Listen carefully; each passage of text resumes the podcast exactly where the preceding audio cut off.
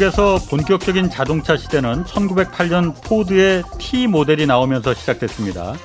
그렇지만 T 모델 가격이 당시 보통 근로자들 임금으로는 이거 선뜻 구매하기에 부담스러웠기에 처음엔 잘 팔리지 않았다고 합니다.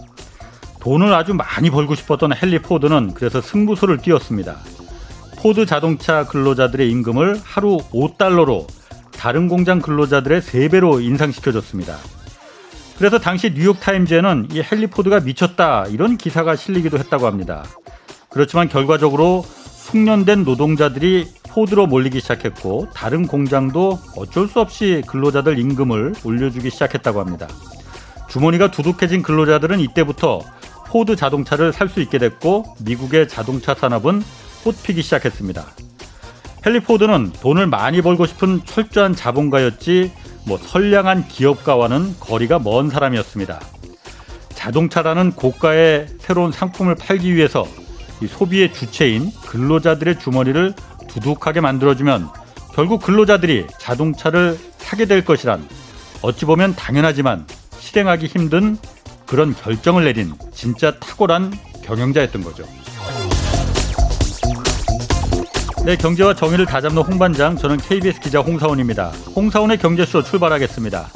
유튜브 오늘도 함께 갑시다.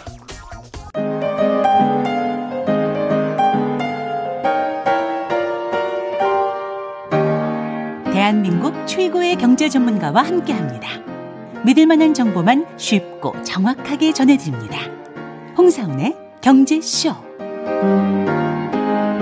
네, 미친 집값이라는 이 수도권과는 달리 고령화 그리고 어, 지방 소멸 위기를 한꺼번에 겪는 지방 농어촌과 중소도시가 지금 넘쳐나고 있다고 합니다. 어, 수도권 집값을 잡으면서 지방 소멸 문제까지 푸는 해법은 어떤 게 있을지 오늘 좀 알아보겠습니다. 마강래 중앙대 도시계획 부동산학과 교수 나오셨습니다. 안녕하세요. 네, 안녕하십니까. 예. 또 뵙겠습니다. 예, 반갑습니다. 아, 반갑습니다.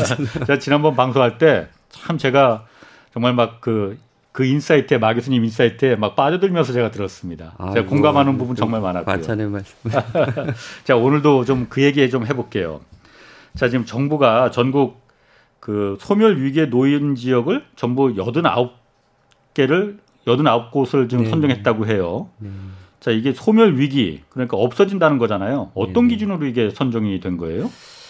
어, 요번에 이제 발표 는 행안부로부터 나왔어요. 예, 행정안전부. 그러니까, 네. 예. 그러니까 예전에는 이제 국토부에서 이런 좀 음. 인구 감소 위기 지역에 대해서 예. 좀 신경을 많이 썼었는데 예. 요번에는 이제 행안부도 이제 발벗고 나선 거죠. 예. 그래서 89곳의 인구 감소 위기 지역을 이제 정했는데요. 예. 이제 이거는 이제 기존 지표를 사용한 게 아니라고 합니다. 그러니까 기존 지표는 음. 그 소멸 지역이라 그래갖고 소멸 예. 지수라는 게 있어요. 아, 예. 그거는 이제 고령자 대비 65세 인구 대비 그다음에 청년 인구 비중을 음. 갖다가 예. 어, 계산해가지고 그걸 소멸 지수는 났는데 이 소멸 지수가 현실을 잘 반영하지 못한다라는 비판이 좀 있었어요. 그래서 요번에는 행안부에서 자체 지표를 만든 것 같아요. 예. 그래서 인구 감소 지수라 그래서 예.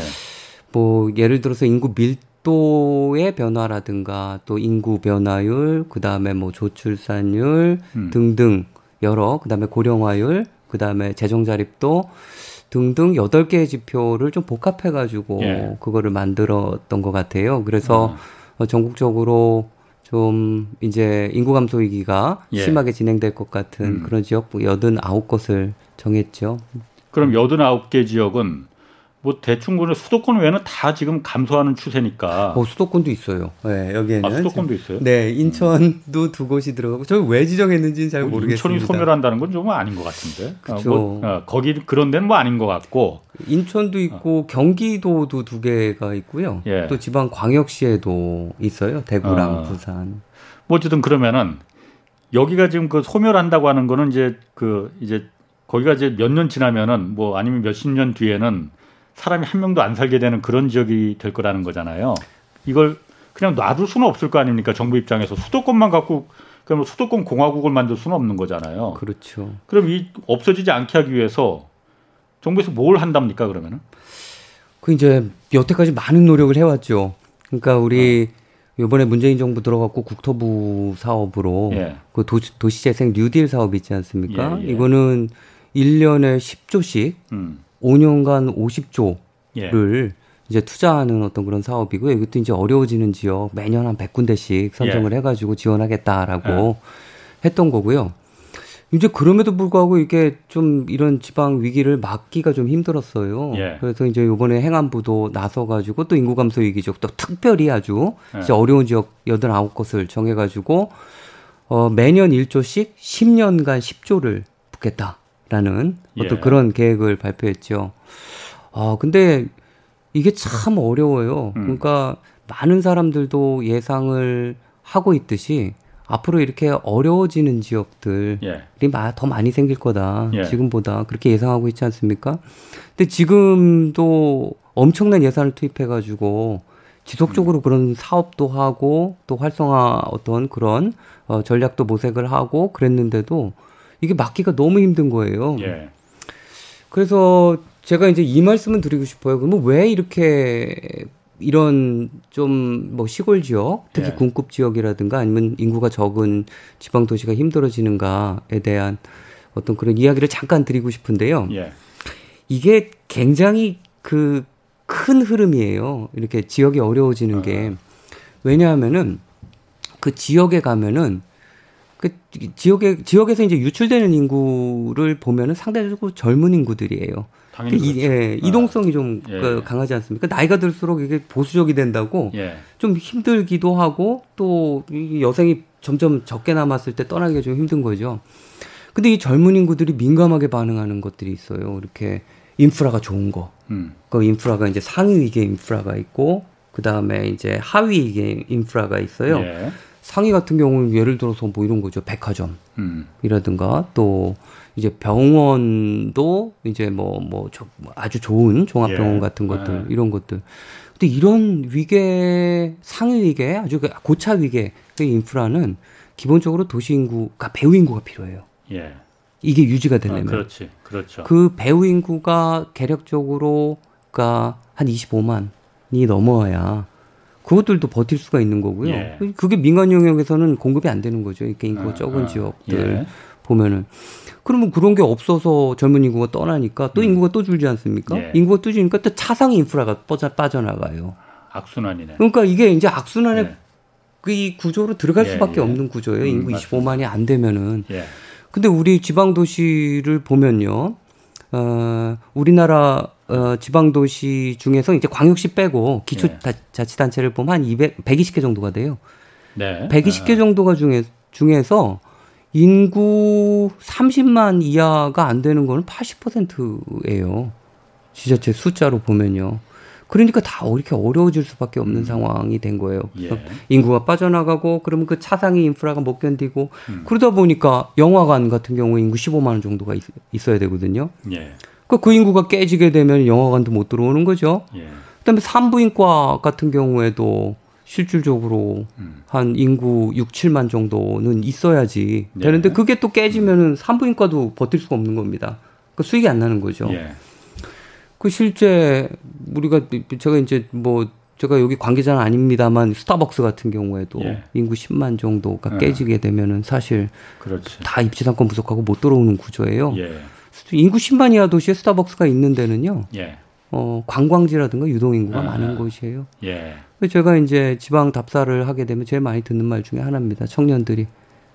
저한테 아. 소개, 소개예요. 자기, 그, 저기, 그러니까 살고 있는 곳에 대한 소개 중에서 가장 예. 많이 나오는 게 우리 동네는 스타벅스가 없어요. 음, 음, 음. 최근에 들었던 건, 아, 서브웨이가 없어요. 음, 라고 음. 이제 얘기를 하는 겁니다. 예.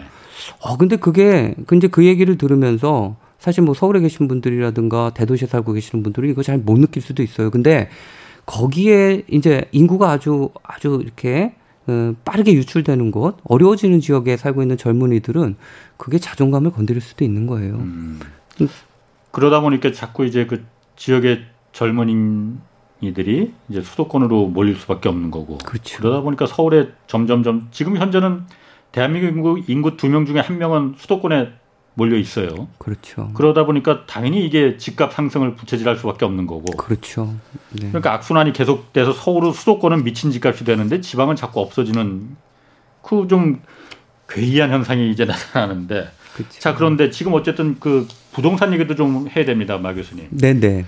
최근에 그 어쨌든 수도권에 서울 집값 오름세 좀 꺾였다라고 하잖아요. 이게 마 교수님 보시기에는 일시적인 현상인 거로 보십니까? 아니면 드디어 올 것이 왔다 이렇게 보시는 겁니까? 어, 뭐둘 다입니다. 드디어 올 어. 것이 왔다라고 어. 생각하는 부분도 있어요. 예. 어, 지금 주담대 보면은 지금 4%가 아, 주택담보대출 예, 예. 보면은 이제 4%가 넘지 않았습니까? 6%까지도 아, 저, 아, 그러니까 이게 좀 아, 편, 예, 그렇지, 좀 예, 대출 기간마다 좀 편차가 예, 있는 예. 것 같은데, 어, 기본적으로 이제 4% 이하 찾기 힘들어지는 예. 상황이 벌어지고요. 예전에는 사실 뭐2.5% 정도로 빌릴 수 있었던 건데 이게 더블이 되지 않았습니까? 그리고 금리는 아, 지금보다 낮아지는 일은 없을 거예요. 그렇죠. 오를 일만 남았죠. 그렇죠. 오를 일만 아. 남았죠. 그렇게 되니까 이제 예상을 할 수 있는 거죠. 그다음에 예. 두 번째는 정부 공급 정책. 와, 이건 뭐 대단하지 않았습니까? 예. 이번에. 예. 그러니까 수도권에 쏟아지는 물량이 지금 당장은 아니더라도 예. 뭐한 4, 5년 이후를 보면은 아, 이게 엄청날 것이다. 그래서 안정화될 것이다. 예. 그러니까 사는 사람들은 그러니까 살 의향이 있었던 사람들은 조금 더 기다려 이제 보는 거고요. 예. 또 이렇게 수요가 줄다 보니까 이제 어 이거 뭐지?라고 생각해서 이제 좀 공급 물량이 조금 더 나오게 되는 그래서 지금 주춤주춤하는 주춤주춤하는 양상이라라는 예. 어떤 생각이 드는데요. 그 많은 전문가들이 그, 그렇게 얘기를 하더라고요. 제 주변에 아 그래도 내년 초까지는 어. 이게 떨어지겠냐라는 예. 게 일단 7월까지는 좀 지켜봐야 되지 않을까 계약갱신에 관련된 음. 어떤 그런 물량들이 예, 예. 다시 나오게 되니까 네. 그때쯤에 어, 그 물, 그 집주인들이 더 이제 집값을 올리면서 음. 전세를 주게 되면은 뭐 집값이 올라가지 않겠냐라고 음. 얘기하는 사람들도 있고요. 전세가가 올라가니까 이제 집값을 밀어 올리는 거죠. 맞습니다. 예, 예. 근데 또 한편으로는 그때 물량이 전세 물량이 많이 나오니까 예. 또 이걸 또 안정화시키는 효과도 있다. 그래서 플러스 마이너스 효과가 있어가지고 예. 내년 정도에는 그렇게 큰 그런 그게 효과는 없을 거다라는 거. 근데 저는 전반적으로는 어, 뭐 다 종합해 보면요. 예. 어, 계약갱신에 관련된 거 어느 정도 영향이 있을 거다라는 생각이 들고요. 예. 내년 상반기까지는 좀 올라갈 가능성이 있을 것 같다. 근데 뭐 제가 점쟁이는 아니니까요. 아, 예. 하지, 하지만 그 내년 중반 정도를 지나면은 아, 이제 주택 가격은 안정화되든지 예. 저는 이게 베스트 시나리오라고 보고요. 예. 아니면은 굉장히 이렇게 뭐 내려가는 예, 크게 내려가는 네. 어떤 그런 양상을 보일 거다. 그리고 요거는 이제 중단기 예측입니다. 아. 장기 예측은요. 어, 집값에 대해서 혹시 궁금하신 분들이 있다라면은 그냥 저희 80년대 이후에요. 아파트 많이 공급됐을 때부터 예. 해가지고 80년대 이후에 집값 상승 추이 그래프를 그냥 보시면 될 것 같아요. 어, 그래프를 보면은 계속 그냥 올라가지 않았어요? 우상향입니다. 아. 그냥 계속 올라갔죠. 네. 아. 그러니까 일기 신도시 나올 때 잠깐, 잠깐 내려 잠깐 떨어졌다가요. 네. 그다음에 IMF 때또 예. 잠깐 이제 또 떨어졌다가 그다음에 글로벌 금융위기 때 우리나라는 그렇게 크게 뭐 영향 없이 그냥 주춤했다가 계속 계단식으로 반복을 했던 거죠. 예. 그래서 저는 그 이유가 어, 공간 쏠림 현상이다라고 보고 있는 거고요. 사람들이 자꾸 모여 살기 때문에 음. 에너지가 모여서 계속 이제 대도시로 유입되는 동안은 에너지를 계속 응축해요. 예. 그래서 호조건이 딱 되면은 예. 그때 폭발하는 겁니다. 그냥. 어. 그러니까 그 더 그러니까 올라가는 추세를 더 증폭시키는 방향으로 이제 그렇게 되는 거죠. 우리 수도권 계속적으로 사람들이 쏠리고 있지 않습니까? 그렇죠. 예. 그리고 지방은 계속 어려워지고 있죠. 좋은 건 수도권에 다 몰려 있으니까 올라올 수밖에 없죠. 그 뭐라고 할 수 없습니다. 그렇죠. 아유 예. 저는 그 합리적 선택이다라고 봐요. 예. 그게 청년 인구가 수도권으로 올라오는 거. 그러니까 저는 뭐 항상 이런 얘기 많이 합니다. 입장 바꿔 생각해 보면은 예. 어떡하겠냐. 당연합니다. 네, 저도 예. 수도권에 살겠습니다. 예. 제가 청년이었다라면요. 예. 근데 저는 뭐 사실 나중에 뭐 은퇴하고는 귀향의 꿈을 가지고 있습니다. 예. 근데 제가 청년이었다라면은 그런 선택을 했을 것 같고요. 예. 그 좋은 게 다 있는 겁니다. 그러다 예. 보니까 수도권이 점점 점점 압력이 높아지지 않습니까? 예. 근데 이렇게 수도권에 인구가 몰리는 과정에서 지역이 점점 점점 어려워졌어요. 예. 근데 수도권은 맨 처음에는 좀 좋아지는 방향으로 나갔어요. 음, 집적의 예. 이익을 얻는 방향으로 나가다가 예. 이제는 집적의 불경제가 더 커지는 방향으로 이제 나가는 거예요. 왜냐하면 경쟁이 너무 치열해지고요. 이게 밀도가 높아지다 보니까 수도권 내에서 수도권 내에서요. 예. 그다음에 집값도 올라가고. 예. 그 다음에 어, 미래를 계획할 수 없는 구조가 된 거죠. 예. 청, 청년 예. 세대들이. 예. 그러니까 출산율도 전국에서 가장 낮게 나타나고. 예. 사실 집적의 불경제를 대응하는 방법이 예. 그러니까 수도권도 나름대로 이제 여기서도 살아야 되니까 예. 공간적으로 그거를 대응하는 방법이 수도권이 뚱뚱해지는 그러니까 서울이 뚱뚱 서울을 뚱뚱하게 만드는 방법이었어요. 그러니까 점점 외곽으로 퍼지게 하는 거죠. 그 마 교수님이 그 제가 기고하신 글이나 이런 데서도 제가 많이 봤는데 어, 어쨌든 그 뚱뚱해진 수도권을 좀 슬림하게 만들어 이게 자연적으로는 슬림해지지 않을 것 같고 맞아요. 강제적인 방법을 쓸 수밖에 없을 것 같은데 그렇다고 우리가 무슨 공산주의 사회주의 국가도 아니고 강제로 쓸 수는 없을 테고 방법이 그럼 뭐가 있겠느냐? 베이비 부모 세대를 지방으로 내려보내는 그 얘기하셨어요. 네네. 마 교수님 조금 전에 은퇴하면 이제 지방으로 내려가신다고 했지만은 네네. 많은 사람들이 야 서울에 그야말로 수도권에 좋은 병원도 있고 늙으면은 그 병원이 가까이 있어야 되는데 지방에 내려가면 지금 종합병원도 별로 없어. 네. 그리고 백화점, 마트도 서울에 다 있는데 안 내려가려고 한단 말이에요. 네네. 베이비 부머를 지방으로 어떻게 내려보낸다는 구체적으로 좀 방법이 있을까 싶은데. 아우 네. 그 이게 그 아다르고 어다르다고요. 예. 그 베이비 부머를 지방으로 내려보내야 된다 이거는 이거는 맞지 않는 예. 말 같아요. 예. 예. 그러니까 저는 이제 이거를 본 거예요. 그 제가 이제 베이비 부머 얘기하면 항상 이제 남은 시간도 짧고 그러니까. 예, 예. 그래서 아, 이게 이제 균형 발전의 대안이 될 수 있고 베이비 부머에도 좋고 어. 막 이런저런 얘기를 하게 되면은 어 사람들이 어우 조금 안 좋은 댓글들도 사실 많이 아, 달려요. 예, 예. 근데 저는 이제 이런 거예요. 지금 우리 그 인구 이동 추이를 보잖아요. 예. 그러면 대도시권, 특히 음. 뭐 이제 지방 대도시권이라든가 아니면 수도권 중심으로 점점 점점 젊은 인구가 빠르게 들어오고 있어요. 예. 특히 수도권은 아. 뭐 굉장하죠. 일자리 예. 때문에 아. 일자리와 교육의 계기인데 특히 일자리 때문에. 근데 반대의 흐름도 나타나고 있어요. 아. 이게 한 5년 전부터 점점 점점 세지고 있습니다. 그 예. 반대의 흐름이 50대 이상 인구의 대도시권 유출 현상이 음. 이제 빠르게 나타나고 있는 겁니다. 네. 그 이거는 거의 팩트예요. 네. 근데 그런 추세 속에서 최근에 많은 연구들이 나오고 있어요. 베이비 부머들한테. 그 베이비 부머의 한 반, 반 이상이 그 사실은 지방 출신들이잖아요. 그렇죠. 그렇죠. 뭐, 네. 그래서 그 전반적인 베이비 부모들한테 인터뷰를 네. 좀 해보면은 한 5, 60% 정도는 지역에 내려가고 싶다라는 음. 어떤 그런 얘기를 많이 해요. 네. 그러니까 본인이 행복하기 위해서. 예. 그리고 또 한 10%에서 15%는 지금 짐을 꾸리고 있다라고 얘기하시는 분들이 있고요. 예. 그게 이제 어. 일, 일단 팩트입니다. 그 저는 이런 거죠. 베이비 부머라 그래갖고 하나의 그냥 계층으로 똑같은 동질한 집단이다라고 얘기할 수는 없어요. 예, 예. 거기에도 어, 수도권에 살고 싶어하는 분들이 있고 또 진짜 도심에 살면서 어, 뭐 정말 그렇죠. 고급 의료 네. 서비스를 받고 싶어하는 분들이 있고 예. 또 그런 예. 그런 어, 도시적 환경을 좋아하는 분들이 있고 예. 근데 그렇지 않은 분들도 상당하다라는 거예요. 예. 근데 그분들이 사실은 이 대도시에서 굉장히 이렇게 경쟁에 지쳤고 또 대도시에서 이제 뭐 요즘은 그렇지 않습니까? 뭐 한 50대 중반에 은퇴하는데 120살까지 산다라는 얘기까지도 나오는데 예. 60 60에 그러니까 50에 예. 은퇴를 해 가지고 120까지 살면은 사실 전반전도 통과하지 못한 상태잖아요, 예, 그렇죠? 예. 예. 그러면 이분들이 미래를 그려야 되거든요. 예. 근데 도시에서 미래를 그릴 수가 없는 거예요. 그러니까 아. 만약 한 4, 50년을 더 살게 되면은 예. 어떻게 이거를 충당할 수 있을지 예. 그러니까 연금으로도 부족하고 뭐 예. 이제 이런 상태인 거죠. 예. 그래서 이런 분들이 상당히 많다라는 거예요. 예. 제가 이제 구체적인 수치를 말씀드리려면 좀 시간이 걸려서 음. 일단은 그런 분들이 많고 그런 분들의 일부가 정말로 뭐 고향이라든가 음. 아니면 농촌 지역이라든가 아니면 중소도시로 가고 싶어 하시는 거예요. 예. 근데 이분들이 아니 망설임이 있어요. 그렇죠. 그러니까 도시에서도 어. 뭐 앞으로 한 3, 40년 그림을 못 그리겠는데 네. 그 저기 지역에 가서도 지방에 가서도 이제 계속 뭐 한 4, 50년을 보낼 수 있을까? 이게 잘 안 그려지는 거예요. 아까 말씀하신 그런 인프라가 없는데 인프라가 점점 줄어들고 있고 젊은 예. 사람들 빠져나가고 있고 예. 또 횡해진 모습으로 변하고 있으니까 예. 그래서 문제는 이거다라는 거예요. 그래서 이런 그러니까 원하시는 분들이 그래도 상당히 많으니까 음. 이런 분들을 위해서 이런 분들이 어, 정말 원하는 몇 가지 이제 인프라를 같이 잘 조성해 주자라는 거예요. 예. 예. 그래서 뭐 이런 거죠.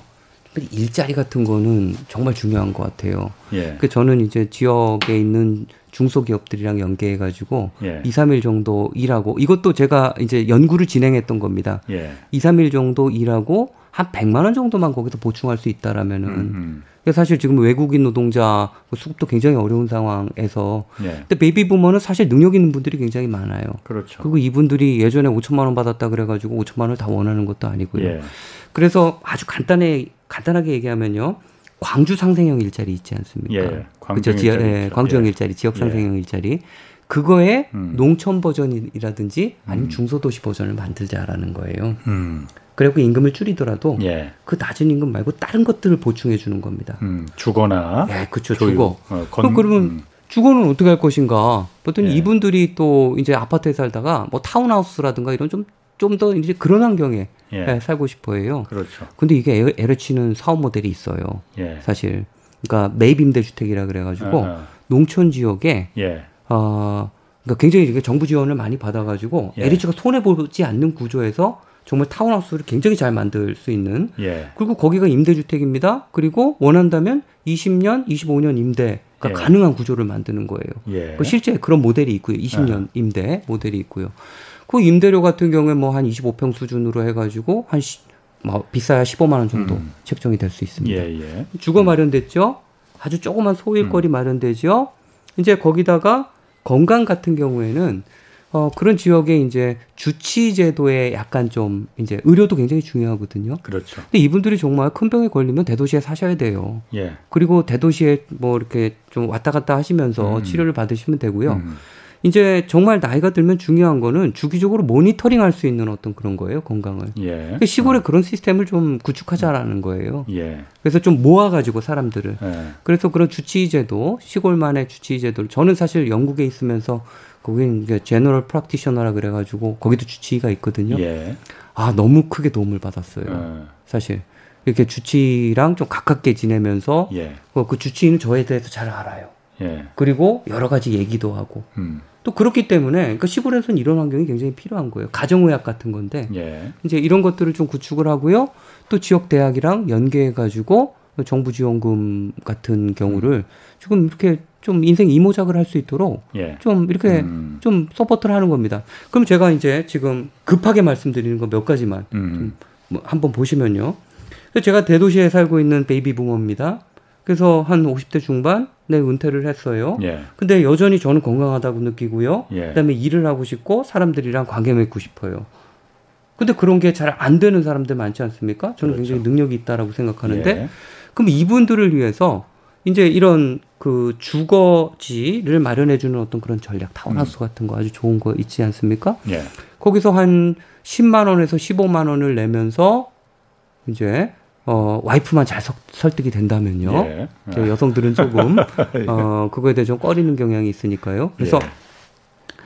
어, 같이 내려가서 거기에 있는 사람들이랑 좀 이렇게 단지화된 곳에서 살고, 음. 그 다음에 일자리 조그만 소일거리도 없고, 네. 그 다음에 거기에 계속적인 좀 어떤 그런 사회적 관계를 유지하는데, 네. 또 대학도 가면서, 예. 또, 어, 뭐, 이제 아주 실무적인 교육을 받는 거죠. 음, 음. 인생 예. 이모작과 예. 관련된. 그런 식의 여러 링크들을 연계해서 저희가 성공 모델 몇 개만 만든다라면은 아, 정말 이건 지자체에 보급될 수 있는 어쩜 굉장히 크고요. 수도권에만요. 베이비 부머가 그러니까 지방 출신 베이비 부머가 440만이에요. 음. 뭐 절, 어, 많을 있을 겁니다. 예. 네, 440만 중에서 10%만 네. 그냥 우리가 잡아도 44만이에요. 음. 44만이 외부로 빠진다라 그러면요. 예. 그분들 집 다 안 팔아도 돼요. 팔고 내려가시는 분들도 있겠지만 예. 안 파셔도 임대차 시장의 물량이 상당히 나오는 예. 효과가 있는 거예요. 저는 그걸 부동산 정책이랑 연결시켜서 예. 좀 중단기 정책으로 음, 음. 저희가 좀 빠르게 추진할 수 있는 주택 건설하는데 뭐 한 4, 5년 걸린다 그런데 사실 그것보다 더 걸리거든요. 예. 그러니까 조금 빠르게 추진할 수 있는 정책으로 음. 그 참 좋지 않나. 저는 제가 이제 베이비 부머 연구하는 과정에서 어 제가 사실 놀랐어요. 저는 2차 베이비 부머인데요. 예. 어 정말 그 마음 속에 있는 그런 그 고향에 대한 그리움. 예. 어, 그 다음에 플러스 이제 도시를 조금 벗어나고 싶은 마음 이런 예. 것들이 강하구나. 그래서 제가 이제 몇몇 분이 인터뷰하다가 어 정말 눈물을 음. 글썽거리시는 분들도 고향에 가고 싶어서 고향을 생각하면요. 아. 그러니까 예. 옛날 고향을 생각하면은 어, 그러니까 그런 분들이 많다라는 거죠. 음. 그러니까 이런 분들이 아직 건강... 여건만 되면 그럼 그 갈 분들이 많이 있다 이 얘기를 이건 확실합니다. 아. 네, 이건 확실합니다. 근데 사실 여건을 만들기가 힘들기 때문에 지금 그게 안 되는 거잖아요. 그렇죠. 뭐 제가 이거 물어보겠습니다. 어쨌든 지금 수도권 집중 그리고 수도권의 집값 문제 그리고 또 지방 소멸 국토 균형 발전 이게 다 안 되는 게 어쨌든 어 보통의 방법으로 지금 안 되기 때문에 지금 이 상태까지 온 거잖아요. 백약이 무효라고 합니다. 뭐 이 상황에 대해서. 그래서 수도 이전을 그러니까 뭐 노무현 정부 때 그 세종시로 뭐 그 하여튼 그게 실패했어요. 그리고 행정 수도만 어, 세종시로 갔지만 그건 반쪽 다 반쪽짜리 이제 그, 그 수도고 강제적으로 좀 수도를 어, 좀 옮겨야 되는 거 아니냐. 그러면은 정말 다른 지역에 시범적으로 하나의 그런 큰 도시가 생기면은 이 수도, 서울 수도권에 몰려있던 모든 인프라나 리소스들이 좀 분산될 거 아니냐. 그럼 지역도 그걸 기점으로 해서 좀 어, 발전할 수 있는 분산될 수 있는 계기가 마련될 거 아니냐라는 얘기들 하거든요. 네. 내년 또 이제 그 선거 대통령이 바뀝니다. 정부가 바뀝니다. 네. 그 부분은 어떻게 생각하세요? 어, 저는 앞으로 수도권의 위력은 더 커질 거다라고 예측을 하고 있어요. 예. 어, 그리고 이 과정에서 그러니까 수도권이 수도권에 점점 인구가 쏠리는 거는 그 지방이 어려워지는 현상이랑 그냥 완전히 그냥 맞물려 있기 때문에 예. 어, 그럼 앞으로 지방이 어려워질 거다라고 얘기를 하는 거죠. 예. 근데 이 이후에 아주 근본적인 거를 보면요. 예. 어, 사실은 이게 일자리랑 관련이 돼 있어요. 네, 당연합니다. 네, 일자리랑 예. 관련돼 있고 또 산업 구조 변화랑 관련돼 예. 있고 제가 이제 이 말씀을 드린 이유는 아마 저번 시간에도 제가 이 말씀을 드렸을 예, 예, 거예요. 우리 산업 구조 변화가 어떻게 이루어지고 있고 음. 최근의 산업 구조 변화는 사실 불과 몇 년 안 됐다라는 거. 그렇죠. 그리고 저한테 정말 무섭게 생각하는 건 첨단 산업의 대도시 집중 현상이 불과 몇 년 안 됐고 지금 시작 단계다라는 거예요. 예, 그렇기 때문에 앞으로 이게 좀 정말 성숙 단계에 가게 되면은 대도시만 살아남고 대도시 중에서도 수도권만 살아남을 수 있다라는 예, 거죠. 그 정말 이제 좀 저는 이게 사실 무서운 시나리오다라는 생각이 드는데요. 아, 원인이 이런 산업 구조 변화 일자리였기 때문에 예. 그 사실 수도권에 지금 전입하는 인구들 보고 왜 왔냐라고 물어보면 50% 이상이 일자리 때문이에요. 예, 예. 어, 사실 지역에서도 도시가 발전하려면 일자리 중심의 전략이 필요해요. 예. 그러니까 저는 수도 이전도 좋고요. 예. 그러니까 수도 사실은 저희가 행정 수도는 거의 이전했다라고 봐도 되죠. 세종시로. 뭐 온갖 행정 예, 했죠. 아. 기능적으로 보면은 예. 거기에 중앙 정부 기관들이 엄청나게 많이 몰려 있기 때문에. 예. 근데 저는 이제 외부에서도 그런 얘기를 했어요. 그러니까 세종시가 지금 인구 30만에 육박을 하는데요. 예. 여기도 빠르게 발전하지 않았습니까? 예. 근데 여기도 한계가 있다라고. 예. 왜냐하면요. 거기에도 세종에도 기업이 부족해요. 예. 그러니까 진짜 다양한 일자리를 가지고 음. 도시가 발전하는 거죠. 그러니까 우리가 도시 발전의 메커니즘을 보면요. 여기에 일자리가 있고요. 또 그 일자리가 선호하는 사람들이고 그 사람들이 또 고용이 돼 가지고 사람들이 북적북적하게 많아지고 그 사람들을 위한 행정 서비스가 필요하고 상업 서비스가 필요하고 문화 서비스가 필요하고 그러면서 점점 점점 커지는 거거든요. 예.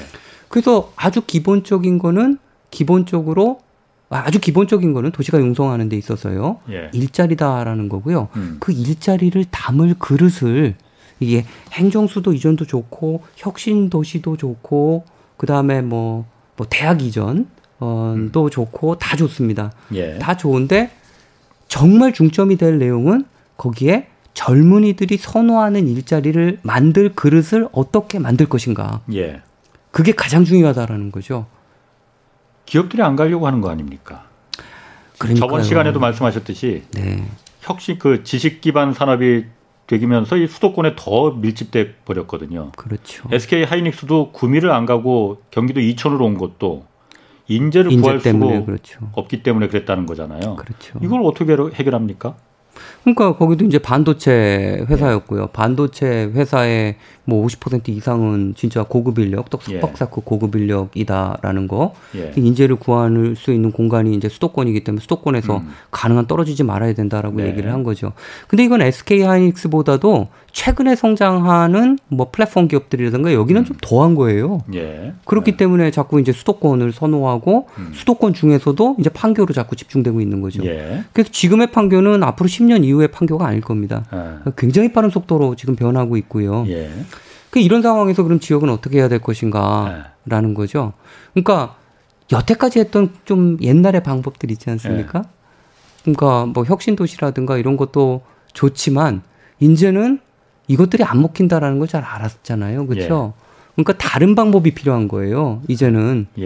그러니까 정말 수도권 독식 현상이 우리 사회의 지속 가능성을 해치는 방향으로 나가고 있고 음. 이러다가는 이제 이게 수도권도 힘들어지고 지역도 어려워지는 어떤 그런 상황이 발생을 하는데 그래서 우리가 여태까지 어렵지만 시도해 보지 않았던 그런 판을 만들자라는 겁니다. 어. 정말 어렵지만 시도하지 않았던 것. 어렵지만 시도하지 않았던 거. 그거 네. 다 시도해봤던 것 같은데 뭐가 있을까요? 그게 이제 최근에 나오고 있는 사실 메가시티론. 아 메가시티. 예, 아, 메가시티. 지난번에도 잠깐 언급하셨어요. 예, 예, 예. 아. 메가시티론이 사실은 그런 취지에서 나온 거예요. 그러니까 산업 구조가 빠르게 변화하고 있다. 이게 첨단 산업이 또 젊은 인재들 요구하고 있고 그 산업들이 대도시 지향성을 가지고 예. 도심으로 자꾸 들어가고 있다라는 예. 거. 근데 이거는 메가 트렌드다. 예. 인정하자라는 거예요. 예. 이거를 저항하거나 거슬리는 어떤 흐름도 이건 예. 먹히지 않는다라는 걸 인정하는 거죠. 예. 그리고 그게 수도권은 플랫폼이 그러니까, 그러니까 우리 플랫폼 기업들이 성장하는 거 보면 플랫폼은 사실은 이러지 않습니까? 그러니까 저 잘 나가는 놈만 잘 나가지 않습니까? 예, 그렇죠. 그러니까 우리 공간도 마찬가지예요. 네. 그러니까 점점 이렇게 그 플랫폼 기업들 아주 잘 나가는 플랫폼 기업들이 잘 나가는 거는 거기 들어가면은 정보가 다 있고 음. 여기가 웬만하면 성공하니까. 네, 웬만하면 성공. 그러니까 사업자들도 웬만하면 성공하고요. 예. 아, 웬만하면 성공하진 않지만 그래도 성공 가능성이 높고요. 예. 또 소비자 같은 경우에는 거기 너무 많은 정보가 축적돼 있는 겁니다. 원하는 거 그냥 검색해 바로 찾을 수 있으니까. 예. 그러니까 1등 플랫폼 기업에 자꾸 이제 쏠리는 현상이 발생하는 거죠. 예. 공간도 똑같아요. 예. 수도권이 다 가지고 있는 거예요. 음. 여기 정보가 엄청 많은 거예요. 음. 젊은이 입장에서 수도권에 가면은 성공할 가능성이 높은 거예요. 예. 가능성을 높일 수 있는 거죠. 음. 그렇기 때문에 일단 수도권 가고 보자라는 이제 이런 심리가 생길 수밖에 없는 거고요. 예. 그게 이제 하나의 이제 이동 패턴으로 나타나는 거죠. 예. 근데 이거는요. 수도권이 mega region이기 때문이에요. 메가 뭐라고요? mega region. 그러니까 region. mega, mega 지역이라 예. 네. 그러니까 거대한 여러 도시들이 예. 서로 얽히고 설켜 가지고 하나의 mega region이 됐기 때문에 엄청나게 수도권 자체가 수도권 자체가요. 아. 그리고 이게 이제 힘을 받기 시작을 하는 거죠. 예. 그래서 근데 그 비수도권이 왜 이렇게 약해졌냐? 예. 그리고 지금은 왜 더 불리해지는가? 예. 보면은 산업을 받을 수 있는 그런 그릇이 없다라는 거예요. 산업을 받을 수 있는 네. 그릇. 그러니까 그런 첨단 산업들이 네. 입지하는 입지하고 싶어하는 조건이 아니다라는 거죠. 네. 그러니까 대도시 좀 압축된 곳, 음. 저 청년들이 정말 너무 좋아해가지고 거기 팬시한 산업, 그러니까 뭐 상업 시설들 같은 것들이 네. 있고, 그 다음에 그게 뭐 압축돼 있고 여러 다양한 사람을 만날 수 있는 어떤 네. 그런 공간, 이런 공간을 만들자라고, 그러니까 지역에 만들자라고 하는 건데 지역 같은 경우 는 그게 어려워요.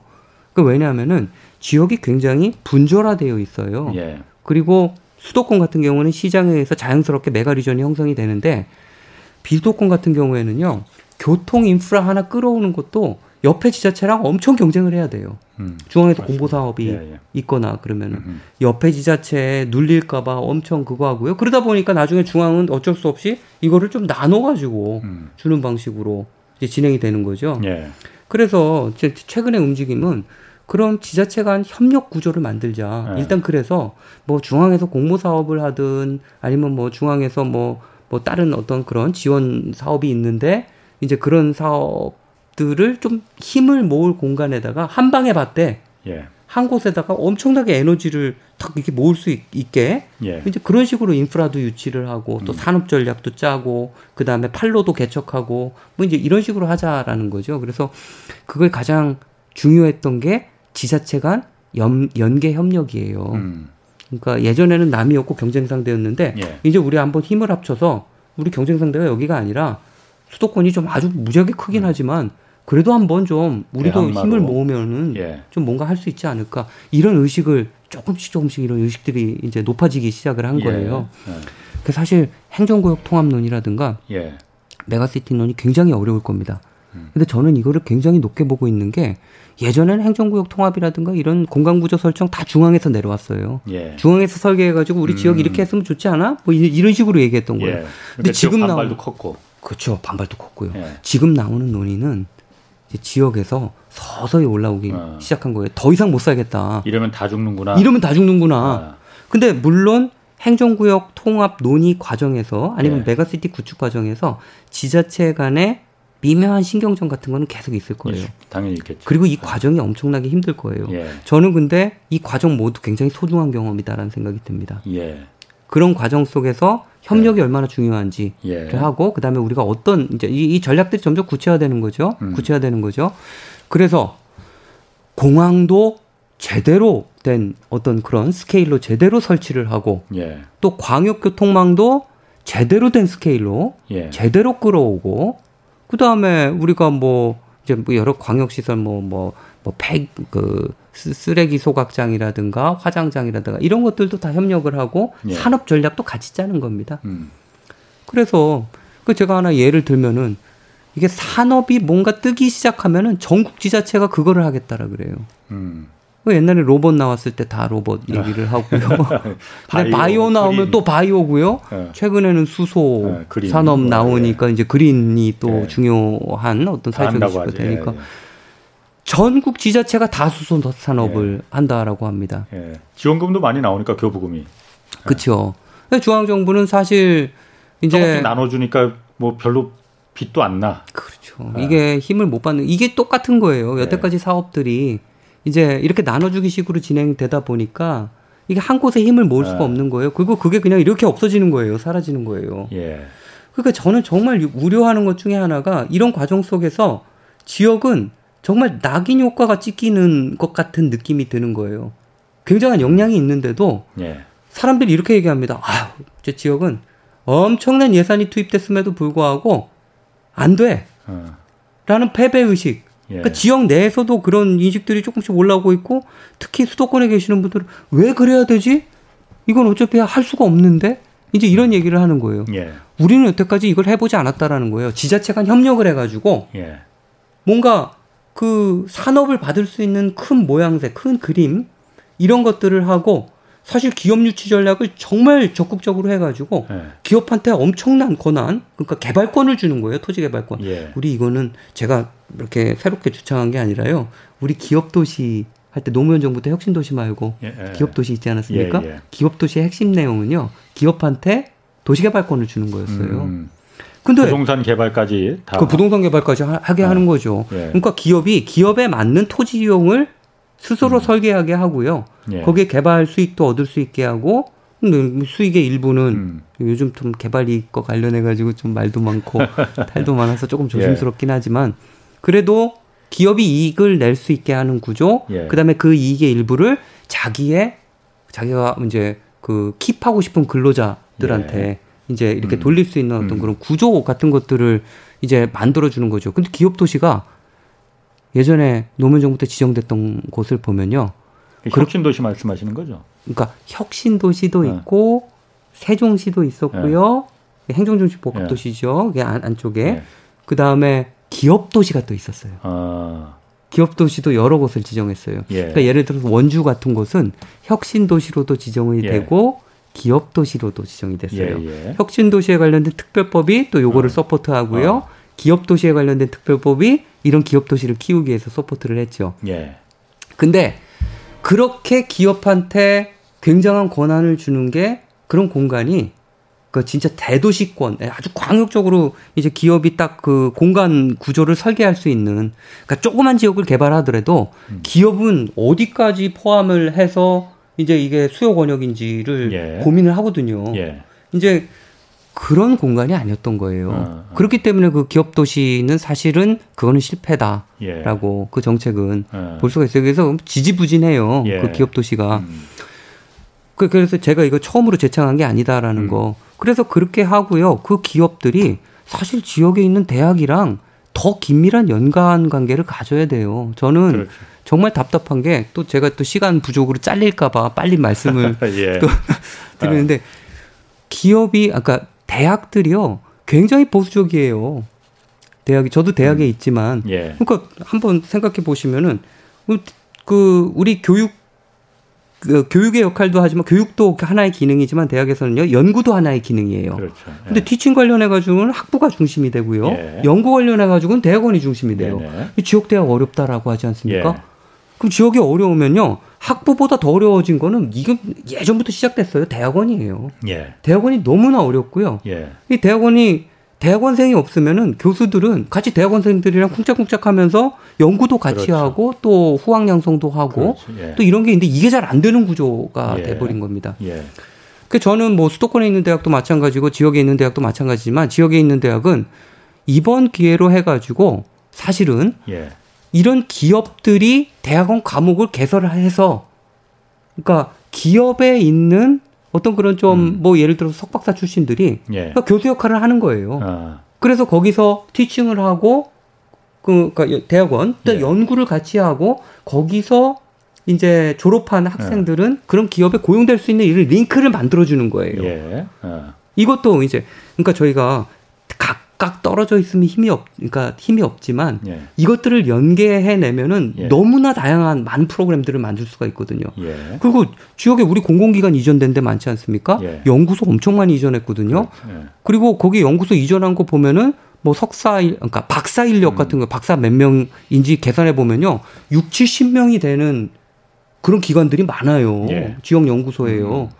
근데 미국에서 어우 어느 한 기관이 우리 지역에 있는데 6, 70명의 박사급 인력이 있다라 그러면은 진짜 깜짝 놀랄 일이에요. 이건 예. 어마어마한 기관이에요. 예. 그런 기관들에 있는 분들도 대학의 대학원 프로그램에 어. 참여하면서 저 양성을 하는 거예요. 예. 본인이 쓰고 싶은 사람들을 예. 또 특히 지역 인재가 거기에 들어갔을 경우에는 예. 어드밴티지를 주고 예. 또 지역 인재들은 어 그러면 내가 A라는 대학이 땡땡 도에 이제 있는데요. 거점 대학인데 네. 거기 들어가게 되면은 어 이러 이런 프로그램을 지원해서 여기서 열심히 교육받고 그러면은 뭐 굉장히 좋은 공기업이나 연구기관에 취업할 수 있구나. 예. 라는 어떤 그런 링크들을 이제 마련해 주는 거죠. 그래서 기업 같은 경우에는 본인이 원하는 이제 스스로가 원하는 어떤 그런 인재들을 대학에서 이렇게 만들어낼 수 있는 그러니까 저는 처음부터 끝까지 일자리가 가장 중요하다라고 보고 있고요. 그러니까 저희가 광역교통망을 개선해도 그 그러니까 대학 문제를 얘기해도 일자리에 관련된 거고요. 광역교통망도 일단은 일자리에 관련되고요. 그다음에 행정도 일자리에 관련된 거. 그래서 일자리를 위해서 그러니까 청년들이 선호하는 음. 일자리를 뭐 저기 좀 그 생성시킬 수 있는 이런 그릇을 예. 지역에다 잘 만드는 것. 이거를 어 제가 저번에도 얘기를 했지만 어 이게 너무 허황된 어떤 이런 얘기가 아니냐라고 말씀을 하시는데 어, 이렇게 말씀하시는 분들은 저희가 이런 도시개발이라든가 예. 이제 도시 아주 그냥 굉장히 큰 정비 있잖아요.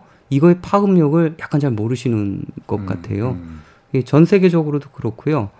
어, 뭐 문화 예술에 관련된 도시 육성 사업 해가지고 굉장히 이렇게 또 지역에서도 힘을 쏟고 중앙 정부도 같이 support 해가지고 이런 어, 그래서 도시를 하나 진짜 만들고 그 도시가 어, 그, 그, 음. 나라에서 엄청난 기여를 하는 어떤 예. 그런 도시들도 많고요. 음.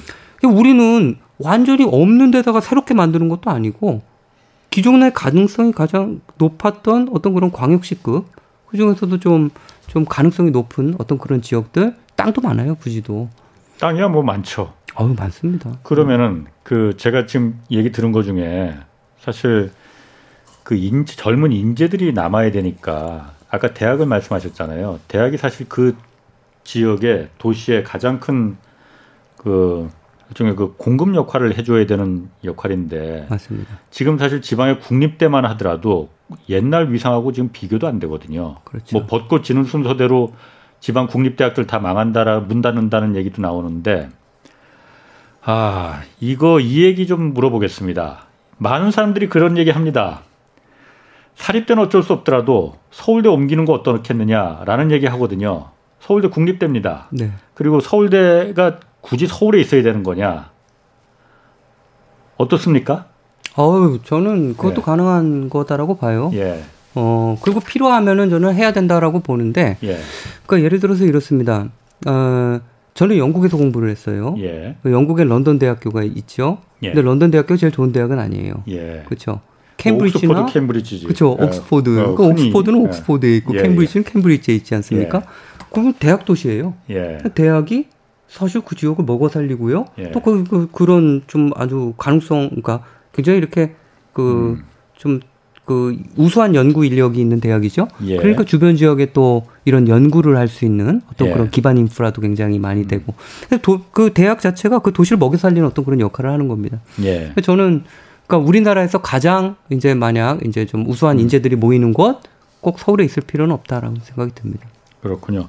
자, 그 내년에 이제 대통령 선거 새 정부 이제 들어서잖아요. 네. 뭐 여야 대통령 선거 후보자도 지금 다 정해졌는데 어, 내년 이제 새 정부 이 부동산 국도 계획 관련해서 좀 어떤 걸 해야 된다 그 조언을 좀 해주신다면은 어떤 게 있을까요?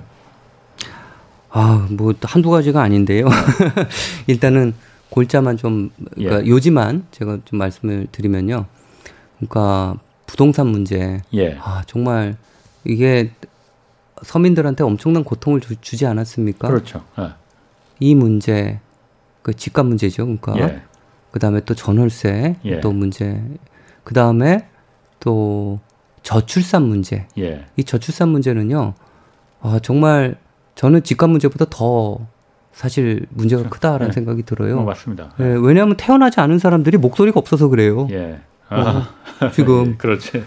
어, 이거는 우리나라의 지속 가능성을 위협하는 정말 너무나 큰 문제예요. 네.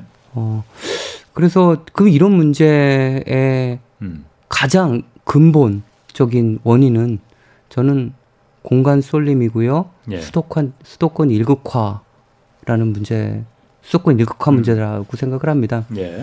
이 공간 문제를 경시하지 말고 음.